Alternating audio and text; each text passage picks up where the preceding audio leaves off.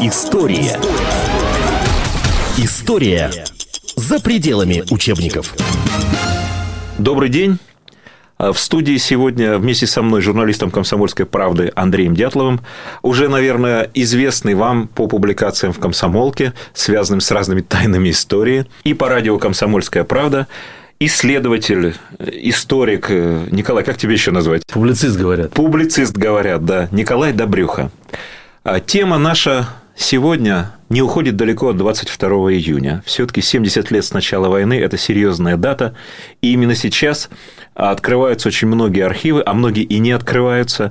Ну, известно, что через 50 лет обязаны какие-то документы рассекречивать. Но ценность того, что делает Николай, она совершенно в другом. Он вытаскивает нерассекреченные документы. Как-то ухитряется, да. Так вот, 22 июня 1941 года. А пока мы готовились к этой передаче, Николай сообщил мне совершенно феноменальную сенсацию, на мой взгляд. Я такого не слышал. Может быть, это недостаток какой-то моего исторического образования. Но а, мы все привыкли, что речь Молотова, которую он произносил 20 2 июня. 12 часов. В полдень, да, в Москве. Вы помните, фотографии даже были, как люди стоят, все это слушают. Начиналось со слов, что без предупреждения, без, без объявления войны. войны, вероломно Германия напала и так далее, и так далее. Так вот, Николай меня сегодня встретил и говорит, я подготовил материал, в котором вы не заметили одну строчку. Оказывается, Гитлер объявил о начале войны, и это было им сделано официально, правда, несколько так ну, скажем так, в неурочное время. Давай с этого начнем, Николай. Добрый день. Действительно, это маленькая сенсация, но хочу вам сказать, совершенно она достоверная. Коротко говорю, как это произошло.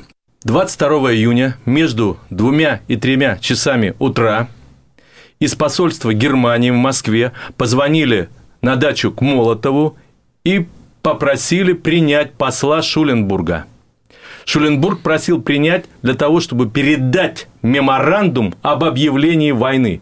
Вы спросите, откуда у меня такая информация? В свое время я поддерживал очень хорошие отношения со Стаднюком, автором известной книги «Война», и так Иван далее. Стаднюк, да? Да, Иван Стаднюк. А люди постарше помнят его по фильму «Максим Перепелица» и так далее.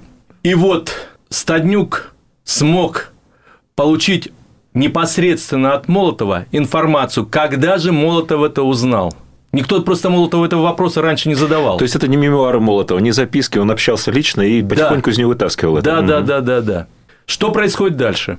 Дальше Молотов сразу звонит Сталину говорит, что немцы собираются объявить войну, вызывает меня для того, чтобы передать меморандум об объявлении войны. Но делает, делалось это все глубокой ночью, по волчьи, и через час начнут военные действия. То есть это практически вот из-за этого можно было сказать, что То есть, с точки без зрения объявления. юриспруденции немцы как бы поступили, как было положено. Били войну, потом начали атаку. Но атаку начали через такое короткое время, что получается фактически без объявления. Ведь никуда дальше эта информация пойти Меры ты не успеешь да. принять в течение часа. Но Сталин тоже был не лыком шит. Он быстро среагировал, говорит Молотов, и сказал, соглашайся, езжай наркомат иностранных дел и скажи послу, что ты его примешь. Но сделай все, почему Сталин был милый камшит, чтобы он смог тебе меморандум передать тогда, когда военные нам уже передадут, что агрессия началась. Вот это вот правда сенсация. Так Молотов и сделал. Он приезжает, и Шуленбурга принимает тогда, когда позвонили, что агрессия началась. И тогда он получил меморандум об объявлении войны Германией. Зачем это нужно было Сталину? Показать о том, что Гитлер допустил вероломный характер нападения против СССР. Сейчас одну вещь скажу. Одну фразу всего. Запомните все. Идеология мешает быть честной историей везде и во все времена. И сейчас, и раньше, и даже, знаете, во времена рабовладения. Всегда была у правящего класса идеология, у разных стран тоже своя идеология была какая-то. И она мешала и мешает истории быть честной. Ну, Черчилль-то вообще говорил, что история начинается через 200 лет, а до этого это журналистика. А подразумевая под словом журналистика, что это всегда интерпретация, всегда некое идеологическое привнесение ну в описываемые вот, события. В связи с этим я хочу продолжить. И когда это произошло, то Молотов сделал так, как сказал Сталин, а дальше уже вы все знаете, все было по написанному. История за пределами учебников. Гитлер сам узнал, что война начнется 17 июня. Все эти разговоры, Зорги, там, Старшина, Корсиканец, другие Если разведчики. Я не понял, секундочку. Гитлер узнал, что война начнется 17 Да. июня? Не, не Сталин? Не путаешь? Нет, Гитлер сам узнал, что война 22-го начнется, только 17-го. Я вам скажу почему. Это я эту тайну открою, а дальше не буду говорить. Значит, поясняю почему. Надо было же ведь подготовиться, нужно было снаряды подвести, нужно было там э, людей, э, как Ну говорится, да, расположить и конечно. все такое. И не хватало времени. И Гитлер все время было сначала назначено на 22 мая, потом перенесли на, еще на несколько дней, потом погода ухудшилась, невозможно было возить, там все, дожди шли, черти что творилось. Я еще раз повторяю, я человек не за левых, не за правых, я над. Недаром мне, как говорится, за границей вот дали э, псевдоним Николай Алексеевич Добрюха над. Над. Я плохое о Сталине узнаю, напишу так же обстоятельно, как и хорошее. Но пока что я больше вижу хорошего.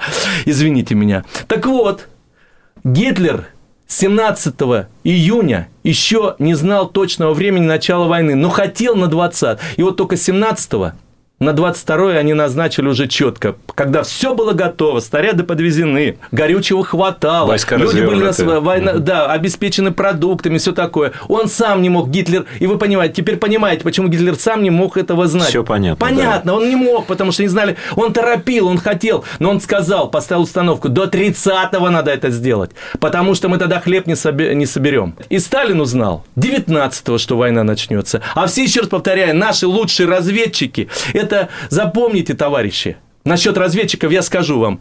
Дело в том, что все они давали разную информацию. Один такую, один такую, числа разные. И, и поэтому Сталин в одном случае даже написал, я матом ругаться не буду, но Ну, Сталина матом. цитата да, да, Сталина, цитата, да. Он пос- пошлите Посла. вашего... Да, значит, дезинформатора, да. Понятно. Хотя вот у нас было несколько эфиров, где а, другие историки доказывают, и, по-моему, тоже достаточно убедительно. Я прошу вопрос- прощения, я не Секундочку. доказываю, я просто вам документы привезу. понимаю, Они не имели. Николай. Я единственный. Да, имею well- эти welcome, документы. как говорится, да, добро А. пожаловать. Но ты сказал очень важную фразу о том, что дальше все пошло, как, как все описывают, да? Да. А меня интересует, а что было перед этим? История за пределами учебников. Вот у Резуна Суворова, у того же Стаднюка, э, у Жукова частично в мемуарах и так далее, ну, он потихоньку начинал. Понятно, что там за него потом писали, переписывали и так далее, правили, что была большая идеология. А, Рассказывается скорее о технической неподготовленности наших войск, из-за чего они потерпели, в общем, поражение достаточно серьезное в первые же дни войны. Снимали прицелы с орудий, сливали бензин с танков, запрещали вообще любые маневры, взлеты самолетов и так далее, и так далее. Но, как говорил Лев Толстой, все решает дух войска при этом. Да? Могли быть потери и менее серьезными. И вот документы, с которыми ты пришел, они поворачивают эту картину в очень необычное русло. Я даже не знаю пока, как это оценивать. Расскажи, что происходило вот в, моральном, в хозяйственном отношении на передовой линии будущей войны и в ближних тылах, и вообще в этих особых военных округах? Я, прежде чем это, на этот вопрос ответить, вы извините, знаете, что хочу сказать? Я был ошарашен, когда узнал, что Троцкий считал Сталина размазней, что он пытался всех помирить, что он по нескольку раз исключал из партии, а потом восстанавливал. И только последний момент, вот 1937 году, он стал тем Сталиным, которого мы знаем, жестким, жестоким, беспощадным. А до этого я был шокирован, когда это узнал. Потом я начал рыться по документам, нахожу признание Сталина, он объясняет, почему большевики вначале были такими нежными, можно сказать, в отношении бывших классовых врагов. Они хотели, думали, что путем убеждения, путем того, что все вся история уже повернулась в их сторону, они думали, что всего и так достигнут. Ну, Достаточно вспомнить генерала Краснова, которого они отпустили, он их так перемолотил там много на Дону. Вот. И после этого они стали жестокими. Сталин объясняет. Но я, я хочу сказать, к чему это? К ответу на главный вопрос, что происходило перед войной. И вот мы знаем, что говорят, что Сталин там 40 тысяч лучших командных кадров уничтожил. Неправда. 40 тысяч было просто уволено из рядов. Потом кое-кого восстановили. А вот действительно репрессировали, расстреляли или посадили всего около 3-4 тысяч. Я цифры точно ну, не всего помню. тоже да. плохое слово в этой ситуации. Нет, нет, понятно. нет, нет, я хочу сказать другое. Я возмущен, честно говоря, вот сейчас говорю, что Сталин действительно, видимо, был размазней И Троцкий прав. Должен был расстрелять гораздо больше. Тогда бы сотни... Николай, Николай, Николай. Подождите, я вам сейчас скажу. Тогда бы сотни тысяч людей, тех не погибли. Я как раз вам документы привезу. Сотни тысяч без... невинных людей, гражданских и, и военных, простых солдат не погибли бы, если бы не творили это офицеры. Я вам просто скажу. Кучу документов сейчас имею. Хотите, я вам привезу эти документы? Они у меня в распоряжении есть. Где написано, как только начали, начались военные действия, чем занимались наши генералы, полковники, другие всякие офицеры?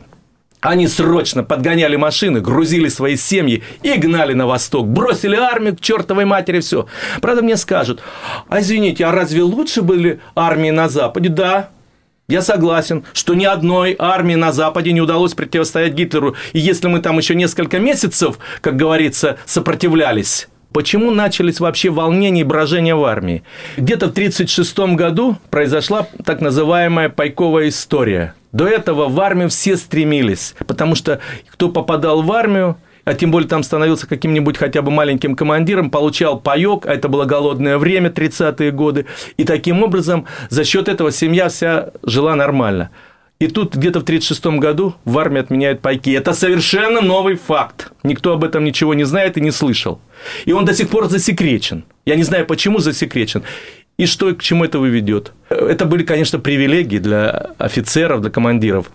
Конечно, эти офицеры в основном сохранились из царской еще армии. Вы сами понимаете, это прошло совсем немного времени. 17-й год, 36-й, это э, порядка 20 лет. За это время еще только те, которые были там обычными маленькими офицерами, они стали большими офицерами, и вдруг они лишились всех этих пайков. Семьи сели, на ноль. Голод начался в семьях. В семьях начался раздрай. К чему это ведет? Мне вчера главный редактор «Комсомольской правды» справедливо сказал, что, конечно, то, что ты заметил в советской или Красной армии, то это проходит, происходит во всех армиях.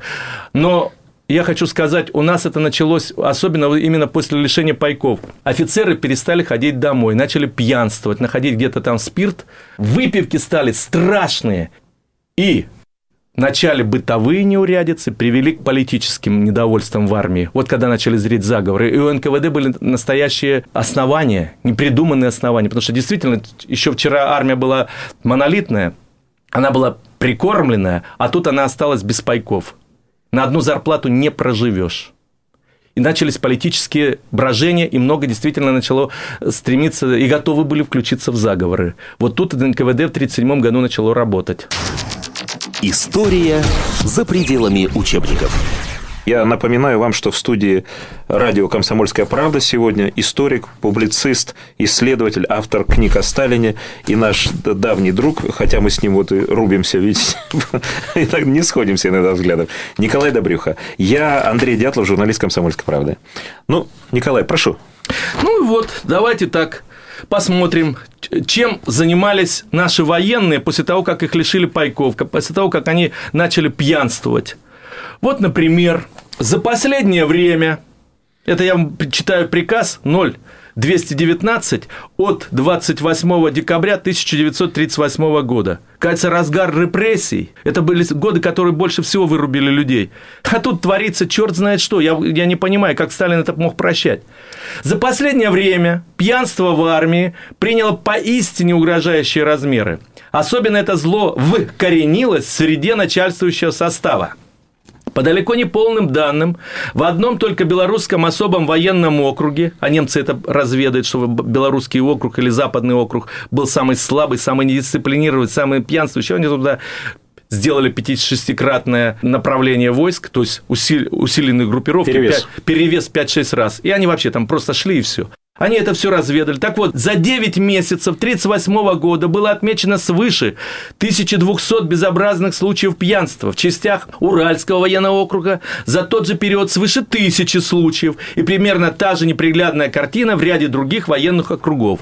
Вот несколько примеров тягчайших преступлений, совершенных в пьяном виде людьми по недоразумению, одетыми в военную форму. Это читаю приказ. 15 октября четыре лейтенанта, напившиеся до потери человеческого облика, еще раз повторяю, это не мои слова, это читаю приказ 1938 года, устроили в ресторане «Дебош», открыли стрельбу и ранили двух граждан.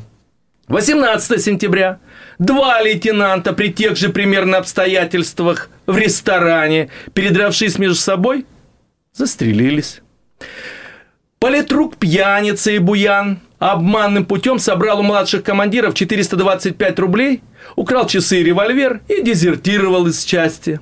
А спустя несколько дней изнасиловал и убил 13-летнюю девочку – 8 ноября пять пьяных красноармейцев устроили на улице поножовщину и ранили трех рабочих, а возвращаясь в часть, изнасиловали прохожую гражданку, после чего пытались ее убить. 27 мая я могу много продолжать, но еще раз прочитаю несколько пунктов.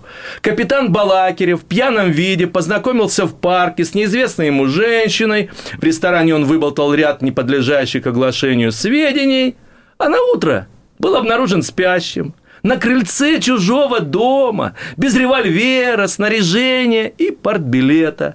Пьянство стало настоящим бичом армии, признает нарком обороны. Это тогда был Ворошилов. Значительная часть всех аварий, катастроф и всех других чрезвычайных происшествий – прямое следствие пьянства. Многочисленные примеры говорят о том, что пьяница нередко делается добычей иностранных разведок. Пьянство процветает, оно стало обычным бытовым явлением. С ним смирились, оно не подвергается общественному суждению. Слушай, я слушаю, и у меня в голове сразу всплывает сегодняшние дела, как солдат кормили, значит, э, собачьими консервами, как летчики вынуждены собирать деньги, потому что командир их требует мзды и так далее. Вот эти последние скандалы, как открывали стрельбу э, сбежавшие солдатики и, и так далее, и так далее. Сейчас мы ненадолго прервемся, но перед тем, как вы послушаете самые свежие новости и немножко рекламы, я напомню, что в студии у нас Николай Добрюха, писатель, исследователь, наш большой друг «Комсомольской правды», и я, журналист «Комсомольской правды» Андрей Дятлов, и говорим мы о последних предвоенных годах на основе архивных материалов. Оставайтесь на волне радио «Комсомольская правда». История за пределами учебников. Мы продолжаем наш разговор с писателем, историком, исследователем Николаем Добрюхой. Я журналист газеты «Комсомольская правда» Андрей Дятлов.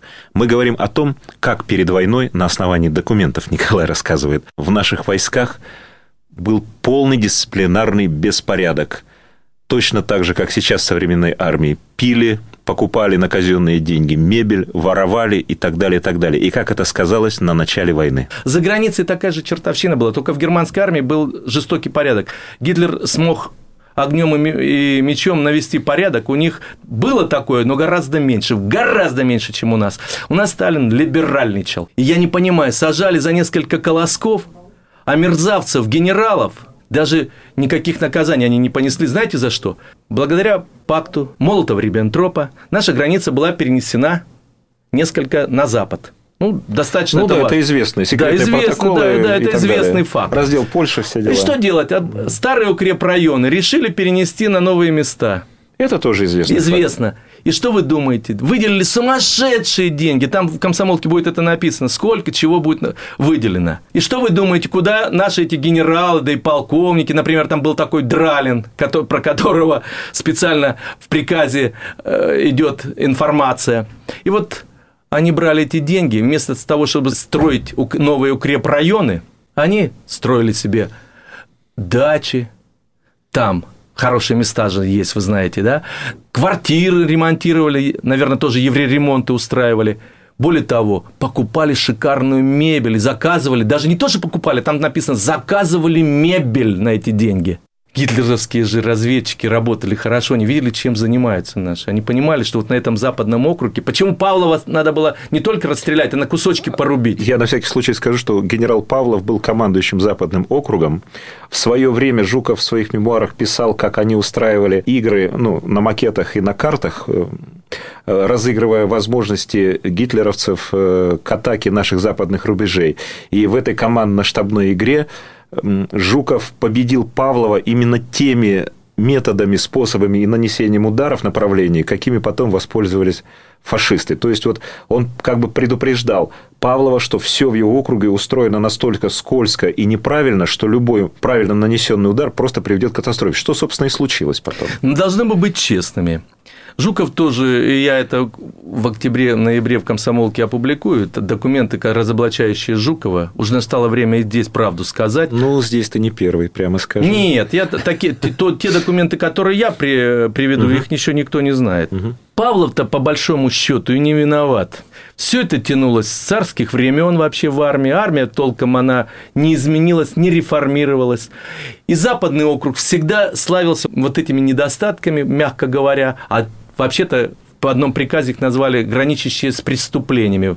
Нарком обороны назвал граничащие с преступлениями. Все это было. И решили в последний год, уже знали, что война будет. В июне назначают Павлова исправить положение в Западном округе. Всю вот эту всю чертовщину, которую вы прочитаете вот в Я только хотел спросить, все эти приказы, все это скопище приказов, которое копилось с 1938 года до 1941, была ли хотя бы одна попытка все-таки принять меры и выправить положение в наших войсках? И какие это были попытки? Не было. Вот это я говорю, почему я сказал, Сталин должен за это отвечать был.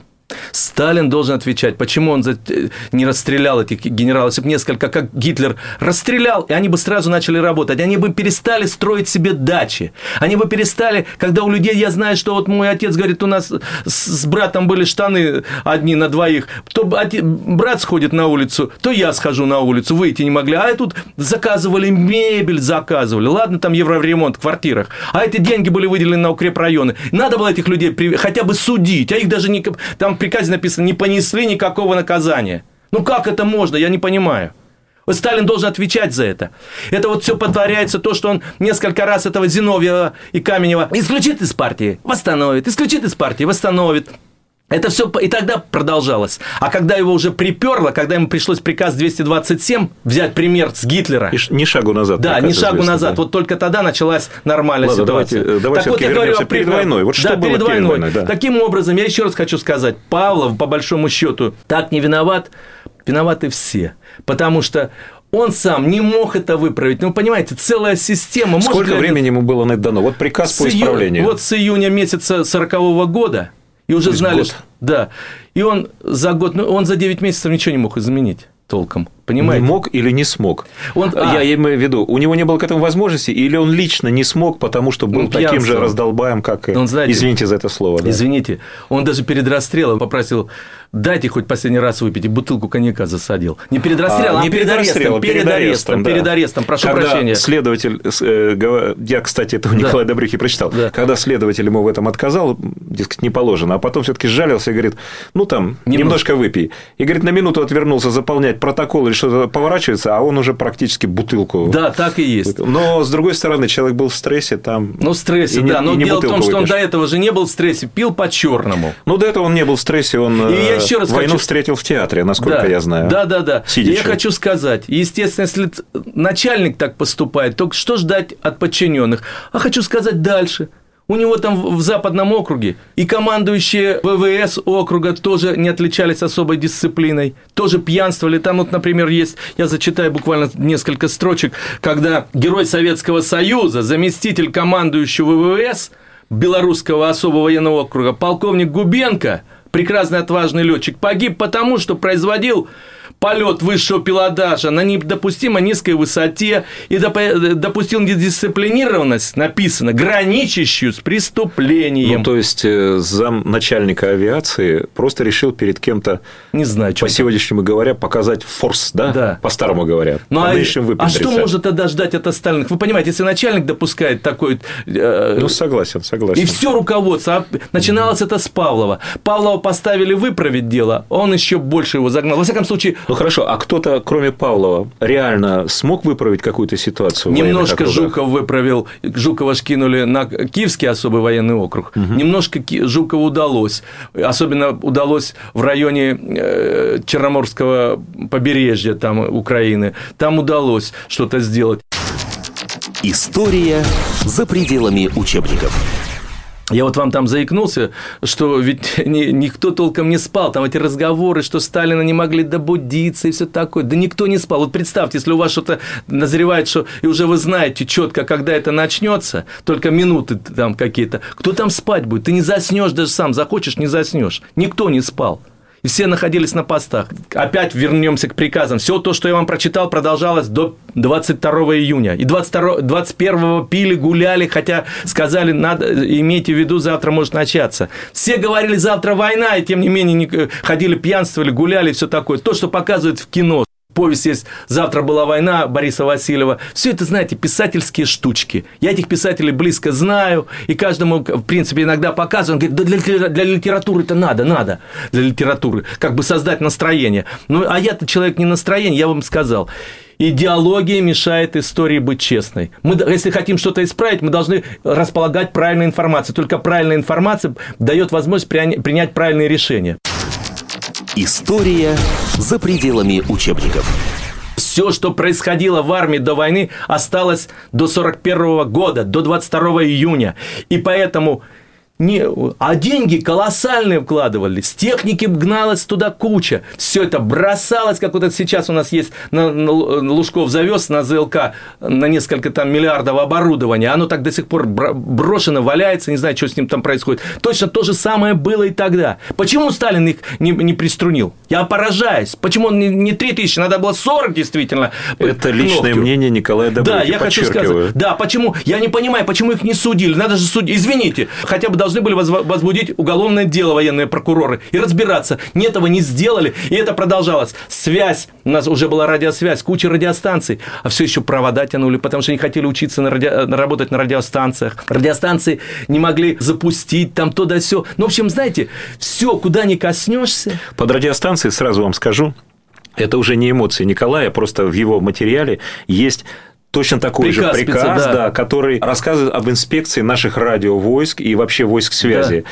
и который даже на меня произвел сильное впечатление, хотя я тоже как обыватель угу. много чего про войну читал и всяких документов. Я вообще не очень люблю билетристику про войну, я стараюсь читать все-таки документальные книги, но я таких приказов тоже не видел. Ну вот я хочу сказать, я не случайно про это сказал, именно на этом приказе останавливаюсь, потому что? Была директива, успели директиву дать, привести войска в полную боевую готовность. 21 июня, это общеизвестный факт, секретная спецдиректива без номера. Пошла, но поскольку в одних случаях немцы провода типа перерезали, а в других случаях радиостанции не сработали и не смогли оповестить. И многие получили вот эту спецдирективу, когда уже война шла в разгаре. Кто-то даже через день-два получил директиву. А, ну, тут есть на это разные точки зрения историков. Э, ну, Николай, скажите, ты имеешь как... право свою высказывать. Не, я не Конечно, точку, я просто да. передаю, что записано в документах. Это понятно, да. Есть еще одна история с директивой, следы которой находятся в мемуарах а, генералов наших, угу, угу. Но саму директиву, может быть, тебе удастся, найти не удалось она была отдана задолго до начала войны о приведении войск в боевое состояние. Другое дело, что этого не удалось сделать. Может быть, и по тем причинам, о которых ты пишешь в своем э, в прекрасном материале. А вдруг ты ее найдешь? Очень многие мечтают.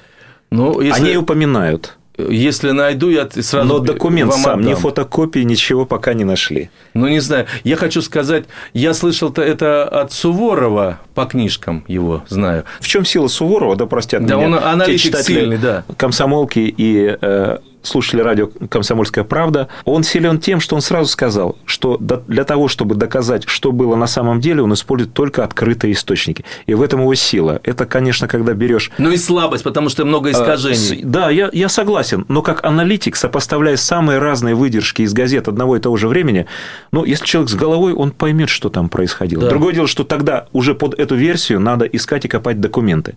Но тем ценность версии Суворова и он же Резун и выше, угу может быть, даже многих документальных изысканий, что он пользовался теми источниками, которые цензуровались и были той самой идеологией. И даже сквозь них угу. Прогал... просачивались факты, Конечно, которыми можно пользоваться. Это да. очень важный человек. Я хочу сказать, несмотря на то, что это предатель, враг нашей страны, но он помог нам, как говорится, своей жесткой критикой по-другому посмотреть на многие вещи. Это надо тоже признать. И вот был такой писатель Вениамин Каверин, он мне сказал, я больше всего люблю критику когда меня особенно наговаривает на меня все такое, она делает меня сильнее.